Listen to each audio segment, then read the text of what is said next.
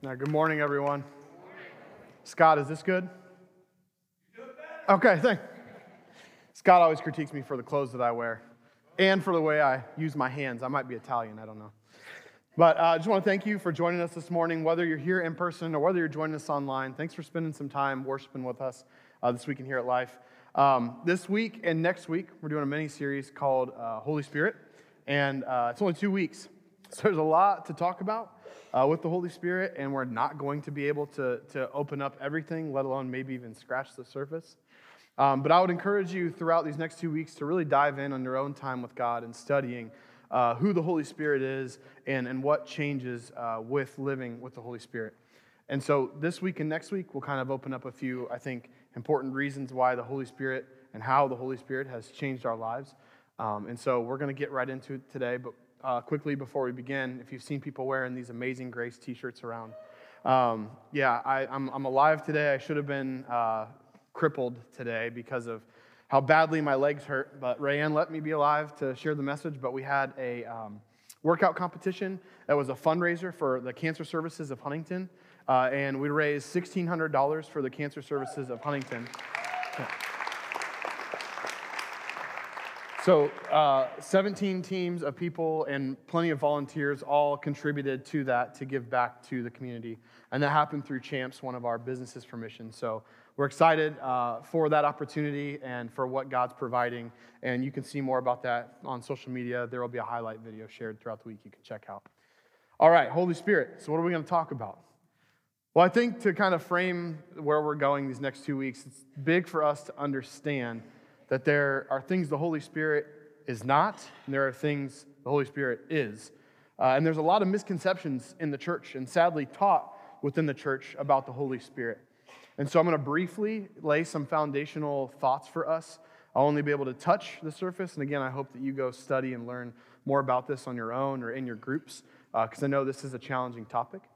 But here's, here's where we'll start. Here's who the Holy Spirit is not. He is not just the set of spiritual gifts you were given in the New Testament. He is not just a miracle worker. He is not just the power that you get to use for your own benefit and call upon. And the Holy Spirit, I think most importantly, is not an it. Our relationship that we have with the Holy Spirit, I, I, feel, is formed by how we know Him. And I think most of the time, if we don't have an understanding of Him, we refer to Him as an it or a force. But think about this you would never call Jesus an it, you would never call God the Father it. Likewise, you should not call the Holy Spirit it, because he's not an it, he's a person. He's the third person of the Trinity the Father, the Son, and the Holy Spirit. There are three persons in one being. That's the God that we serve, the triune God.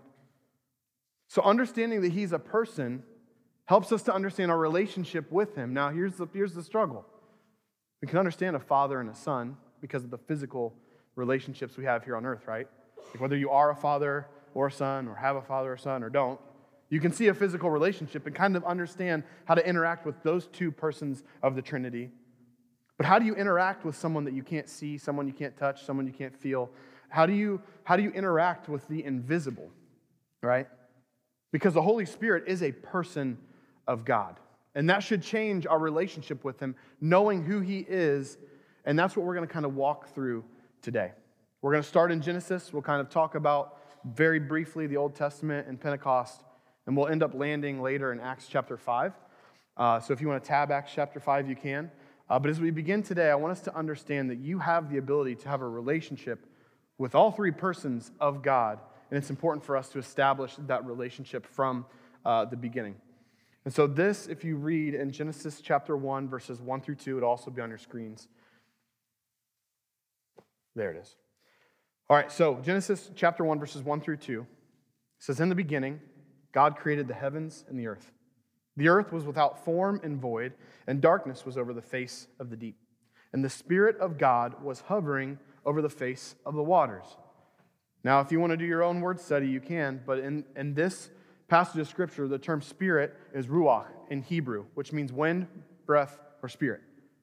The Spirit of God in this form hovering over all things before the beginning of creation. So understand the Holy Spirit is not just something that Jesus gave you.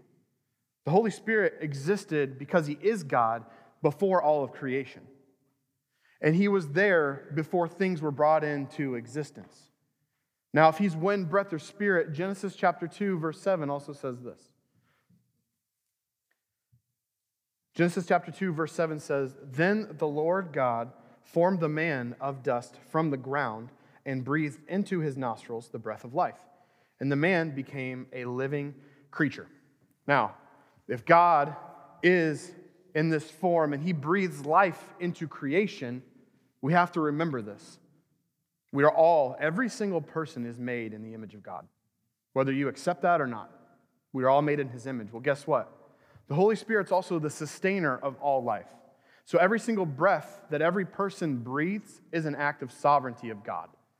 He sustains life as we know it because he breathed breath into all of humanity. Well, this is where we find our first problem. We have a creator, we are the created. And immediately after being created and having the very breath of God breathed into our nostrils, what do we read about Genesis chapter 3? We rebelled. Sin, the fall, it enters into the world. Creation rebels against the creator. And guess what? We have to be made completely new in order for that relationship to be stored, restored. Made completely new right from the beginning. But part of God's divine plan is He already knew this and He already knew the solution. As we see it unfold today, I want us to remember the God in the beginning is the God of today, is the God of all eternity. But look at the relationship we have now. In the Old Testament, if you go back and do a study, God dwelled with his people, right? Like he was with the nations. He drove out the nations before Israel. He was with the Israelites. You see all the things that he does with the Israelites. But he never permanently indwelled people. He was with his people. Now, there are instances like Saul where the Holy Spirit was within Saul, but then also withdrew himself from Saul. Now, we have the same God then as we do today. The difference is the Holy Spirit's location of dwelling has changed because of what Jesus has done for us. So, knowing that this relationship changes, you now are no longer just living with God. If you are a believer, God, the Holy Spirit, is living within you. You are now a temple of the Holy Spirit. So, when Jesus is on the cross and he's dying to fix the relationship problem, his blood poured out, his death, his resurrection, his ascending into the Father, his coming again, understand that you were offered the ability to now be the temple of God. Like, that's a big deal. When the temple veil tore and the Holy Spirit poured out through Acts 2 amongst his people, no longer was it just one person who had access to God, but everyone who believes now has direct access to God because he lives within you. The same God who created things out of nothing, the same God that breathed life into Jesus' dead body and brought him back to life, is living within you. It's incredible. Here's the problem, though a lot of us don't know what to do with that. Or we expect a certain result when we are using the Holy Spirit or walking with the Holy Spirit. But how do you actually live in a relationship with the Holy Spirit and understanding who He is and what He does? So, again, as we go into Acts chapter 5, I want us to kind of have that, that background. The Holy Spirit was once with people, now he's within people. Acts chapter 2, Pentecost happened. God's Jesus promised the disciples, I will send you my helper, the advocate, to be with you, comforter. If you wait here in Jerusalem, I will send him to you so you can be witnesses to the ends of the earth. Okay? There's a promise. Pentecost, Jesus gives his disciples, who are now called apostles, the Holy Spirit to be witnesses to the ends of the earth.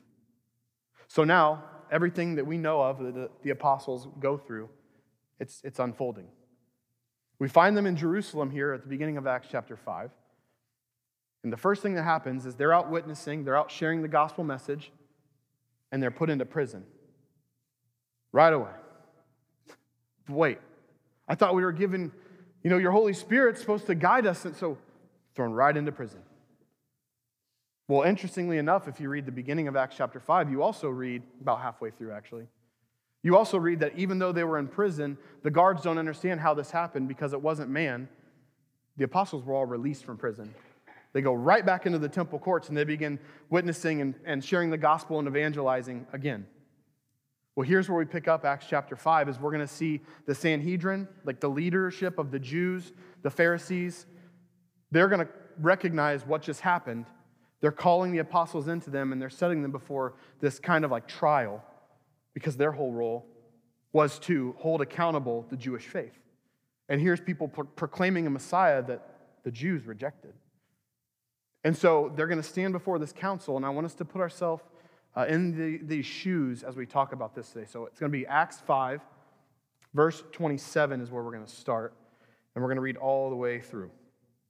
So Acts 5, verse 27 says this And when they had brought them, they set, before, they set them before the council, and the high priest questioned them, saying, We strictly charge you not to teach in this name.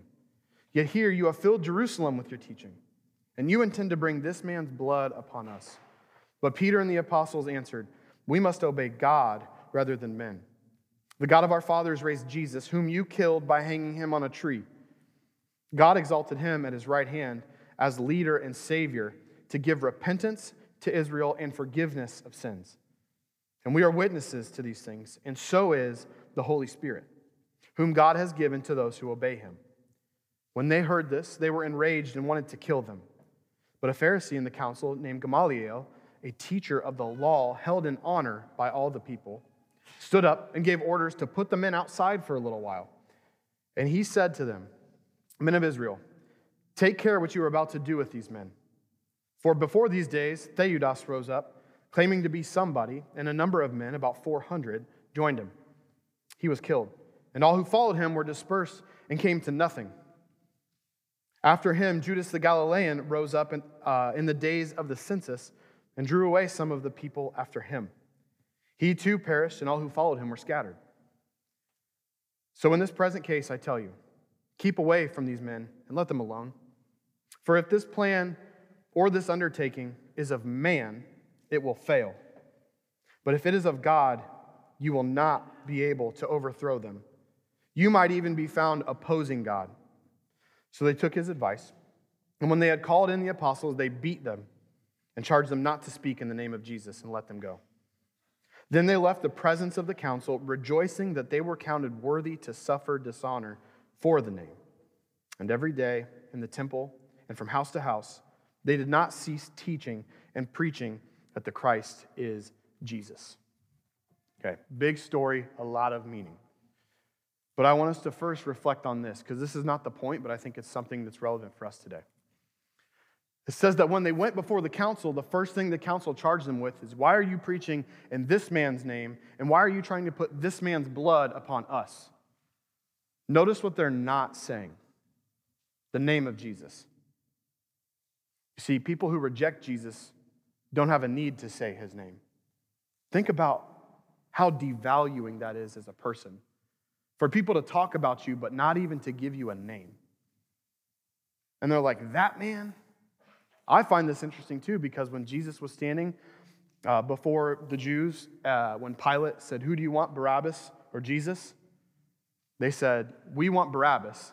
They said, Crucify him. And Pilate washed his hands of the blood, or washed his hands, he says, This man's blood is not on me. And here, the Jews are like, You're trying to put this man's blood on us when they were the ones who chose him. And Peter's like, Yeah, well, you killed him. But notice this they're not using Jesus' name here. As Christians, we're called to use the name of Jesus, do things in the name of Jesus. But when, and put yourself here, whatever that is, it's not necessarily persecution, but you're at work, you're at school, you're with a group of friends, you're with family, and you know that bringing up the name of Jesus is going to cause tension or people don't want to hear it. But naturally, Christians today, what we do, we don't speak about it because we'd rather be comfortable with the people that we're around than standing on what we believe in. We hit mute on what the Holy Spirit's doing because we would rather have the relationship than have to witness and put that, put that name out there. My question I'm not saying you will or you do, but this is just a challenge or a conviction If you're not going to speak the name of Jesus, then why don't you just reject him like everybody else does who doesn't use his name? If you believe, you would use his name. But there's a reason that people don't speak the name of Jesus and they refuse to accept the truth. But as believers, we're called to stand firm, wherever you're at, and whatever opposition, to speak the name of Jesus. Now, here's the other thing.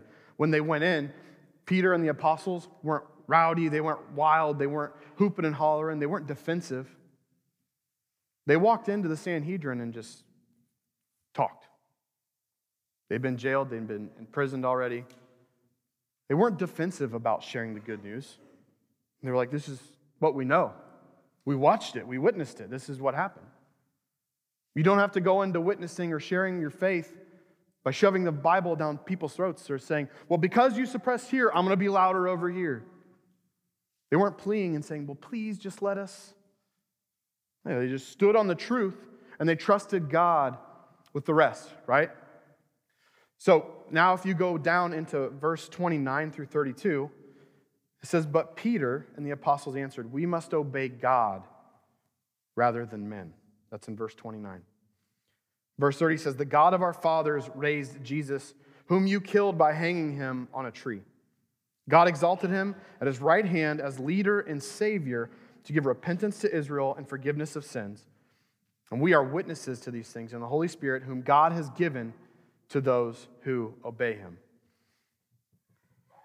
There's this idea that when you share the gospel, people have to say yes. American Christianity, we're focused more on people that will raise their hand when you talk to them rather than genuine salvation. If you look back at these words, it kind of blends in, but it's right there. Peter and the apostles say the gospel to the entire Sanhedrin, which is funny to me because they were told not to do it out there, so they just brought it inside and said it anyway. Right before the Sanhedrin, right before Gamaliel, and by the way, Gamaliel was supposed to be Paul's teacher who would later come to his faith. So, so the, the apostles are inside and they say, Well, you killed Jesus, that's his name, on a tree, and he died, and he's actually been exalted to the right hand of the Father. And he offers repentance and forgiveness for Israel. We watched it. And guess who else watched it? The Holy Spirit, who was a witness of that. Do you understand the connection of the Holy Spirit? You did not see, you and I did not see Jesus suffer, die on the cross, resurrect. But as you believe, you are given the very witness to all of that to share the message. Dwelling within you. There's a relationship. There's a relationship with the Holy Spirit that would say, You don't know what to say. Guess what? He lives within you now. Share that. If He's living within you, He's also transformed your life. You're made a whole new creation. So you can be a witness to the ends of the earth. So if you don't know where to start, start with understanding who it is that's living within you. This is where opposition happens. This is where it becomes hard. This is where the testing of your faith happens. If you've ever shared your faith with someone, it can be challenging. Like we're called to be witnesses, but what does that really mean? If you've ever shared your faith with someone and it's, and it's not gone well, you remember that. You also remember and rejoice when people have said yes. So I want to share a story with all of you that was near and dear to my family, and this was kind of the beginning of my faith journey and my wife's faith journey. So we lived in California for a while when I was in the military. Uh, we weren't churchgoers, no church background. Um, but we had really close friends out there, like a lot of close friends. And they were the type of friends that we had. It was a husband and a wife. Uh, at the time, they were just boyfriend, girlfriend. And my wife worked with uh, the girlfriend. And they were those friends that, like, you didn't have to ask about what you were doing for the weekend. They were just there on Friday night. They're like, what are we doing? Like, where are we going? They were really close with us. We walked stride, step and step, whatever we did in life, we just we did it together. But my wife and I, when we got married then, we always knew we wanted to be in church. No clue what that meant. No clue what that looked like. It just seemed like it was the right thing to do. Mike marries us, we still don't go to church. It's not Mike's fault. But we get married and we understand like we need to set a foundation in our life. We start going to church, we never leave, and we start seeing God literally transforming us before our own eyes. And we look to our closest friends. And I'll never forget this. I knew if, if I was made new, I was to share my faith with other people and to, and to be a witness to others. So the boyfriend ended up uh, becoming a really good friend of mine. They got engaged, and we were at their engagement party. And that's not really the place you want to witness, I guess. Like, hey, forget about you. I got to tell you guys something really quick. I'm not saying to do that. But just through chatting with him through that night, I was like, hey, man, like, I'm so excited for your future. I, like, I, I love you guys dearly. What do you, you know, what are you guys' thoughts about, like, you know, church in the future? Like, when you get married, like, this is what we did. We started going to church. This is who Jesus is. This is what he's done. And this is what he's offered for everyone. Is that something you guys would be interested in? He's like, dude, I want that for my family. I'm like, heck yeah. My best friend, I just witnessed, he was like, yes, let's do it. He's all in. And I'm like, right, that was super easy. That was the first time I ever really shared my faith. And I was like, all right, that's fine. Well, the wife was not on board. And this was my wife's best friend. And I'll never forget one day we were kind of praying about, well, maybe you go talk to her. Go talk to her about where she's at. We don't know where she's at. So I'll never forget my wife sets up like an intentional time. She's like, I'm going to go over to their apartment. I'm going to talk with her. I'm just going to share because what do I have to lose? I was like, yeah, you're right. And Erica walks in the front door of our house and she goes, uh, that did not go well. Just like, I'm like, you all right? She's like, no. My best friend rejects God. My best friend denies that God could be real if bad things happen in this world. Just absolutely tore her heart up. And it hurt me to watch my wife hurt because she was rejected. And I was like, well, it was easy for me. So I remember we went to the dog park with our dogs. So that was like our hobby. And we called our pastor at the time. And I was like, dude, you told me that scripture says this. And we did it. And it just completely went to crap. He was like, yeah, I know. Like, that happens. I'm like, no, no, no. But you don't understand. Like, she just rejected God. And we're best friends. He was like, Yeah, that's going to happen. I'm like, Why? I thought the Holy Spirit's supposed to open the eyes of people, and, and as we're in relationship with them, we would see them say yes because they've seen what's happening in our life. And he was like, Yeah, he might, he will. If he wants to, he will. I was like, Oh, this ate us up. See, they're still our close friends. But there was a wedge driven in our relationship from that day forward. We still hung out, but we always remembered that if we talked about Jesus, would they still want to be around us? Can anybody relate to this? Maybe, I don't know, maybe it's just me. But when you're with people, we naturally feel like, well, I know that's a hot topic, so why bring it up? Because I want to see him saved, but I'm not going to talk about it. We have to understand the only way people are going to know Jesus is through sharing the gospel. They cannot hear unless they have heard. They cannot know unless they have heard. You can read Romans 10. People have to physically hear the gospel message in order to be saved. And here we are thinking, well, it's not going to be us. We shouldn't talk about it.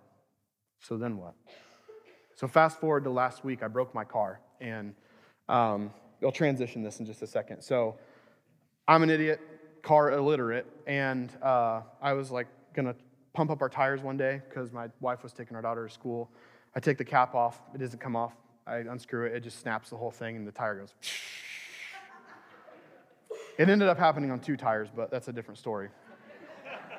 so I'm like, again, I don't know what I'm doing.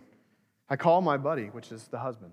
They're in California still. And we, our, our relationship, obviously, from coming back to Indiana, like kind of fizzled out a little, but like I still reached out I was like, I still miss you, man. Like, we'd joke about golf and talk about sports and just kind of kept in touch, but definitely not the same. Because I remember that wedge was there. The seed was there, and it was just driving us further away from one another. Well, I'm on the phone with him, and he is like a lead mechanic for my exact car. That's why I bought the car, because when I had him, it was really easy. He could take care of everything. So I'm like, hey, dude, uh, I, I'm an idiot. Can you help me fix it? He was like, yeah, yeah, yeah. Walks me through it. A five minute, $5 fix that I needed, really. Ended up being more because I broke stuff, but on me. I don't listen a lot. My wife will bear witness to that. But I remember he goes, Hey, I'm glad you called. I'm like, Okay. Like, we start talking, he's like, dude, our life has been plagued. Since you guys have been gone, it's not been the same. Like, we literally feel like we're missing a piece of us because we, I mean, we were that close. They had a daughter who's the same age as our daughter, they had a set of twins who's the same age as our son, and we were, uh, we were just inseparable. Well, one of their sons has an issue with his brain and his skull developing at different rates. I don't really know how to explain it or what it's called, but it can be deadly. And so he had to have operations when he was a one year old. He might not have even been one. Had to have multiple operations to, to save him and to allow him to, to develop. That'll test anybody, right? Not only that, but then his daughter and the other twin were hospitalized near death because of a lung infection or some lung disorder that they had had. He's like, and I'm not joking you when I say I watched my kids thinking they were going to die, all three of them. And I remember when Eric and I were talking back in California, I said, I think the only thing that's ever going to happen is God's going to shake them, put them on their knees if they're ever going to believe. Because we've said it, I don't know what else to do. Well, this happens. It racks up two point something odd million dollars of medical bills. And he tells me, just kind of casually, but you know, man, I've been staying grounded in the word. I've been going to church. And I'm like, whoa, whoa, whoa, whoa, whoa. You what? I literally was like, uh, I don't know what to do. And he's like, yeah, man, like, and I saw, I went back and I looked, and he had actually been like going to a church that I was affiliated with. And like his literally his life has been transformed by Jesus. And he, he literally was like, Jesus is the only reason we got through. And by everything that he did and putting our faith in him, he's transformed me. He's transforming our, fam, our family. I was like, it worked. Wasn't me. Was not me. He said, but you're never going to believe this. He was like, my wife's going too. She's, yeah. Like, I I didn't bawl like a baby, but I like I was sitting in the garage at my tires that are and my like tears are just running out of my eyes. I'm like, holy crap. I ran inside and I was like, Erica, like, she's going to church. She's all in. This is a person who never wanted to step into church, who said, I don't trust it. I don't. The first week they walked into a sermon and they talked about relationships versus religion. And she was like, Well, that makes a lot of sense. Like, he said they've been going every Sunday and she's giving her life to Jesus because of what's happened. And it's not because of me. None of that. I did my part, Erica did her part. God was preparing both of us in that. Because, I mean, where we've gone in our faith has been, you can't even explain it. But just like they said here, when you share your faith with someone, there's opposition sometimes. The Sanhedrin was furious they were angered to the point that they wanted to kill the apostles for what they were speaking in, for talking about Jesus. Not forcing it, not making people do anything crazy, for just speaking about Jesus. And just like Erica, when she went to her very best friend and she spoke about Jesus, tension. But do you know the other thing Gamaliel says in this passage? Theudas rose up, Judas the Galilean rose up, and if it's an act of man, it will fall apart. If you try to do things on your own, it will fall apart. But notice what else he says. If this is an act of God, you will not be able to overthrow it. I'm here to tell you 2,000 years later, not overthrown. So, whose plan is it to see souls saved? Whose plan is it to see lives transformed?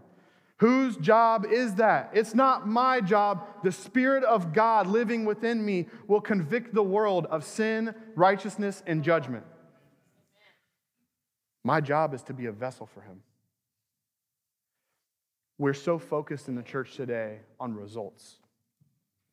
We're so focused on when I when I go to that person I love the most, I want them to hear the gospel. I'm going to keep talking about it and I'm going to keep, you know, meeting with them and that's the only thing I'm ever going to talk about until they say yes not wrong, but it's not about the outcome. Your job is to stand in the truth and present the truth. The person has to accept the message. God sorts out the rest. The hardest advice I was ever given, especially through that time and still to this day, that you will never change anybody and you will never change their minds. All you can do is bear witness to the God that you know that lives within you to share to the ends of the world who Jesus Christ is and what he offers, because every single one of us deserves hell.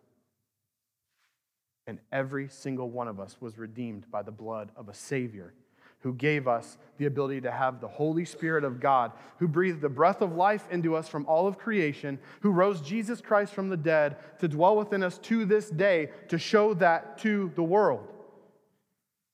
What barrier do we really have? What's holding us back? Why are we muting? Next week, we'll talk about what we do to the Holy Spirit, but man, there's nothing standing in your way anymore, except for, I guess, ourselves. Right? So, the other point of this is that if you're made fully alive, you don't fear anything. When sin entered the world in Genesis chapter 3, think about what happened to our relationship and how we were dead in our transgressions. The wages of sin is death. You were created by God to live, and we immediately die. But you're made fully alive by the blood of Jesus and through the regeneration of the Holy Spirit that's living within you. Think about the apostles now. They didn't fear anything. I'm going to invite the worship team up. They didn't fear anything. They're standing before what should have been their death. And they say, Peter and the apostles say, Well, here's the gospel, and that's what we're doing. And guess what? Gamaliel sends them out, beats them. The other word for beating here is the, the stripping of skin. 40 lashings minus one, likely. It wasn't punched in the face, beaten with some rods, and told to shut up. It was beaten to where you understand if you talk about this again, more is going to happen. If you read the end of this passage, what do they do? They're released from here because it's an act of man, and they walk out rejoicing. They rejoiced because they were worthy enough to suffer for the name of Jesus. Yes, we'll rejoice when people say yes to Christ. Last week, baptism, 53 people, I think it was, making that decision. Heaven rejoices. But here's the greater part. If we can learn not to be focused on the outcome of us sharing our faith, but work on the process of letting God show you who He is, to trust and to obey Him Imagine what the world would be like. And I want to give you a statistic. There's a Barna research study out that says there are 2.6 billion Christians in the world. Okay? If that's true, each person needs to find four unique people. And everybody in this earth right now will have heard the gospel message and Jesus will come. Four. Here's the problem we won't reach out to one. It's, a, it's too much. I, I don't know what to do. I don't know what to say. I don't know the words. Guess who gives you those words? The Holy Spirit. When you don't know the words to say, the Holy Spirit will bear witness for you. Don't know what to pray about? Guess who prays for you? When you don't know what to pray about, the Holy Spirit prays for you. You have a comforter, you have a helper, you have an advocate, you have a guide. You have the third person of God living within you to take the message and bear witness. Now, I'm not saying, yes, miracles can be performed, yes, healings happen, but that's not the purpose of the giving of the Holy Spirit. The purpose is so everybody can know who Jesus is. James Packer gives a fantastic illustration on this. And if, if you take anything away from today, I hope this helps bring it all back because I know it's a lot of information. He says, Imagine the Holy Spirit is, is standing over your shoulder, and there's Jesus standing right in front of you, and it's a dark room. Maybe you can hear him, but you can't see him. The Holy Spirit turns on a spotlight and shines it right at Jesus from right over your shoulder. The Holy Spirit's message to you is not focus on me and who I am and what I do. Focus on Him and look to Him and listen to His word and understand that He offered you salvation. Understand His sacrifice on the cross. Understand that He died for you, that He died for whoever so shall believe in Him and have eternal life.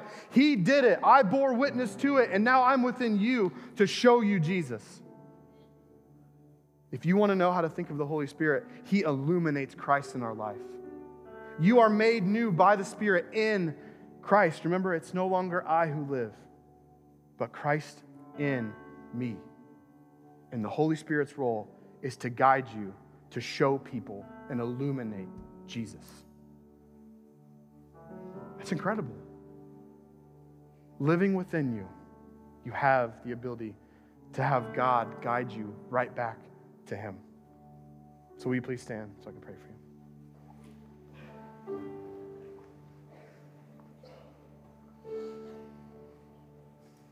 God, there are so many people in our lives that don't know who you are. And we'd probably be, shocked to know how many people have not heard the gospel, have not heard who you are. Lord, convict us. Send us out. Show us who. I pray that you would reveal people to us that we need to reach, that you're putting in front of us, Lord. That we would be on our knees seeking lost people because we're seeking your heart. You loved us so much that even though we were dead, you offered us an eternity. Give us that focus. Lord, I pray that we can reflect on who the Holy Spirit is in our lives. And we're thankful for the advocate on our behalf. We're thankful that you comfort us, that you give us the words that you pray, that you, you make known who Christ is, Lord. I pray that as we open our Bibles this week, you would illuminate those words to us, that you would shine brightly who it is we're trying to, to reach. You could have sent a thousand people to our friends, Lord. I pray that we can recognize that you can use us. Give us faith, Lord. Let us trust and obey in the process. Let us always remember who you are, that you bear witness, and help us take your message to the ends of the earth. God, we love you, we worship you, and we praise you. In Jesus' name we pray. Amen.